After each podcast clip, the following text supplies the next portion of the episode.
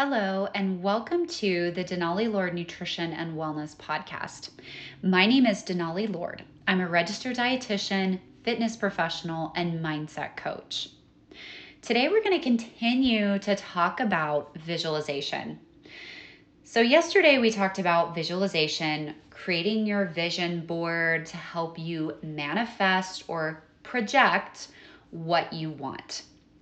I had you write down for each of your goals within each category, write down two to three process and two to three performance goals. So I wanted to check in and see how those went. If you got stumped or you feel overwhelmed, just take a second, take a breath. This is definitely not meant to overwhelm or stress you out. It's really just to help hold us accountable and make setting our goals a little bit more streamlined a little, and a little bit easier. You can also think of this as an outline for writing a paper or writing a book. When you have an outline of ideally, this is what I want to talk about, these are the high points I want to hit, you can then add more detail of how you're going to hit those highlight points. If you're feeling a little stressed out, just go back to your vision board, thinking about the categories that you have goals in, Again, maybe that's your career, maybe that's your family, maybe that's relationships. That could be professional, uh, casual relationships, it could be romantic relationships, just however you want to define relationships. It could be your hobbies or any sports that you're involved in. It could be something like travel or finance. So, this is really where you get to decide what categories make up your life. I'm just giving you some broad or pretty common examples, but by no means do you have to use those. Remember, the performance goals are things that we don't always have complete control over. If you think about it this way, if you are part of a sports team and you want to win the game, okay, say that's your goal is to win the game or to win your event, there's a lot that can go into it, but there's also things you can't control like how good the other team or how good the other competitors are. You have no control over that. The only person who you can control is yourself. So if you think about performance goals with what you can control, that's why performance goals are they're a little bit harder to achieve and they may take you a little bit longer. Process goals are things that you can pretty much control.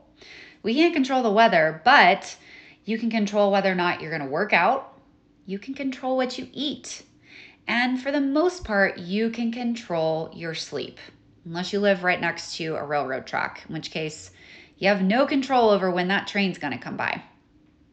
So, combining those process and performance goals, hopefully that just gives you a more clear direction of how you're going to reach that long term or outcome goal for each category. Next, after we've written down these process and performance goals for each category, I want you to think about truly visualizing this. So, this is where I kind of felt like I left you guys hanging. I didn't mean to, I just didn't want to go over on time. So, when you start to visualize something, think about your senses your sight, your smell, your taste, your hearing, your touch, so think about those. Apply a sensory effect to your visualization.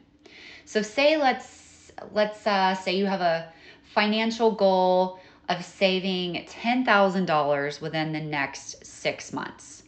And your process goal, one of them is just to work more hours at work. The other one is to save, right? These are things that you can control. You can control working more hours and you can control how much you save for the most part. There's always some kind of wild card, but I won't say 100% of the time, but at least 90% of the time, we can control these two things.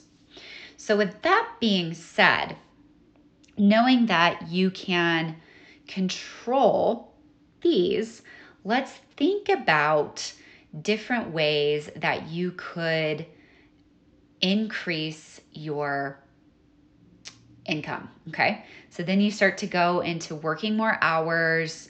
Is there anything else you could do? Maybe could you get another job? That might be more of an outcome goal.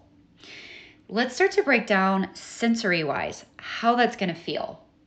So, once you've you've earned that extra $10,000 and you've saved it, how is it going to feel to touch it? If there's anything to touch, maybe it's cash, I don't know, maybe it's a check, maybe it's electronic. What are you going to hear? Is there like a song that plays in your head as you receive this money? What do you see? Can you visualize this sitting in your bank account or going to the bank and making the deposit of the check or of the cash? Can you think about how it's going to taste? I know that might sound weird, but maybe you have a certain taste, um, a smell. Maybe you can smell the money, or you can just smell the roses, so to speak. So you can get as literal and as descriptive as you possibly can. When we apply our senses into achieving our goals, it really does make that all that much more real. So when you get to that moment, you're like, oh, it's almost like it's deja vu. You're like, I've been manifesting this and visualizing this and putting tangible components, right? Our senses are definitely a tangible component, which makes it more real, which further conditions us to hold ourselves accountable. So you start to take all of your goals and just visualize yourself, visualize the whole experience. What are your emotions? Are you just so excited? You're jumping up and down? Tell me more about it. All right, guys, any questions, please feel free to reach out to me. My contact info is info at denalilord.com. You're also welcome to follow me on Instagram, Wellness with Denali.